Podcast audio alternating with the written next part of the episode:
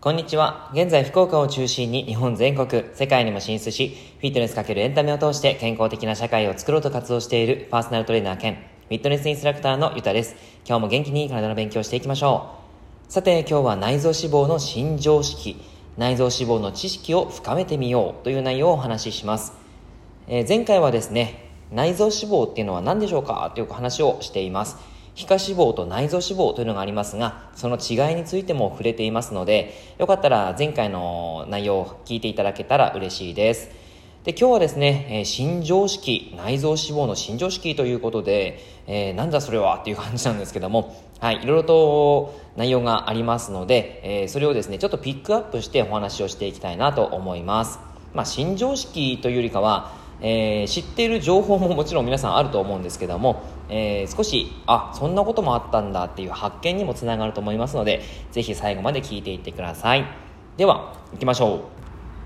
はい。まあ、では、ひと、えー、まず一つ目ですね。えー、一つ目は内臓脂肪は女性よりも男性の方がつきやすいという常識です。えー、つきやすく落ちやすいのが内臓脂肪の特徴ですが、実は男性の方がインスリンの分泌量の関係で女性よりも内臓脂肪がつきやすいです。えー、ちなみに女性は男性よりも皮下脂肪がつきやすいという特徴があります。お腹周りより下半身が大きい洋梨型になる可能性が高いんですね。え、前回健康に悪いのは断然内脂肪だよっていう話をしていますので、え、それもまた聞いてもらえたら嬉しいです。2つ目思わぬ体の不調も内臓脂肪が原因かもしれないよということです。さまざまな体調不良に関係している内臓脂肪肩こりや腰痛便秘にもつながる可能性がありますし加齢臭の原因にもなったりします。男性の方嫌ですね。はいお腹がぽっこり出て姿勢も崩れてしまいます。健康のために落としていきましょう。3つ目糖質が内臓脂肪の原因血糖値の上昇で増える、え、余分な糖が脂肪細胞にたまるのが肥満の正体ですかつてはし、え、脂質や砂糖などカロリーの高いものが肥満の原因とされていました現在では太る原因は脂質よりも糖質にあるとされていますえっと、いろいろですね、その糖質の取り方ということで変わってくるんですが、内臓脂肪が増えるメカニズムというのは、糖質を取る、えー、糖質を量を多く取るってことですね。そうすると、血糖値が上がっていきますよね。で、その血糖値が上がると、膵臓からインスリンというのが分泌します。で、そのインスリンが糖を、筋肉や脂肪細胞へ運んでくれるんですね。ただやっぱり多すぎると余分な糖は脂肪細胞に蓄えられて太るということになります。その結果血糖値が上昇して、えー、太るというわけなんですね。はい、つまり内臓脂肪の元となるは、えー、元となるのは実は取りすぎた糖質ということになります、えー、男性の皆さん気をつけてください。4つ目急激な血糖値の上昇がきっかけになる。過度の空腹からの食事もインスリンは出やすいです。インスリンは血糖値の上昇に応じて分泌されますが血糖値の上昇が急激だとインスリンの分泌も過剰になります。過剰に分泌されたインスリンは糖を脂肪細胞に余計に蓄えてしまってその結果内臓脂肪が増加してしまうというわけです。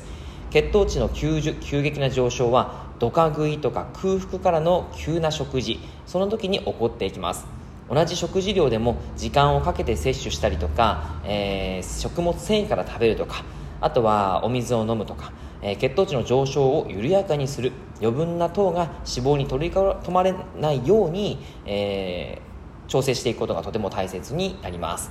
でちなみに肥満のリスクが増加する糖質はこんな感じ。スイーツお菓子砂糖系糖分が多い飲み物白米うどんパスタパンそういった白い炭水化物になります。はいでは5つ目。気にすべきはカロリーよりも糖質です。ダイエットを考えるとカロリーを優先されがちなんですけども大切なのはその中身です。どれくらいの糖質量タンパク質量脂質量が入っているのかその内容によって体への影響が全く変わってきます。カロリーばかり気にしてくると、えー、必要な栄養素が取れないことにもつながります。短期的なダイエットであればいいかもしれませんが体に負担をかけることなく重大な病気のリスクも、えー、減らしながらいきたいですよね。はい、えー、糖質気をつけてください。6つ目筋肉量が少ないと実は肥満でも気づかないこともあります。見た目ではわからない隠れ肥満の可能性があるということです。お腹が出ていないからといって内臓脂肪がついていないと安心するのはちょっと注意です。全く運動しないとか、えー、そんな理由で筋肉量が少なすぎる場合はたとえ内臓脂肪がついていてもお腹が出なくて一見すると普通の体型に見えちゃうんですね。えー、体脂肪率が高いんだけども普通の体型だから大丈夫っていうのは間違った常識認識になりますので、えー、ちょっとこれは気をつけてください。ちゃんとした、えーと、筋トレとか、えー、有酸素運動とかそういったのはとても大切になってきます。はい。というわけでいかがでしたでしょうか？内臓脂肪について少しだけ、えーまあ、新常識となっていることが発見できたら嬉しいです。またぜひですねその内容をもとにじゃあ内臓脂肪を落とすのためにはどうやったらいいかということをお話ししていこうかなと思います。はい。以上になります。内容がいいなって思えたら周りの方にシェアしていただくと嬉しいです。またいいねマークやフォローを押していただくと励みになります。今日もラジオを聴いてくださってありがとうございました。では良い一日を。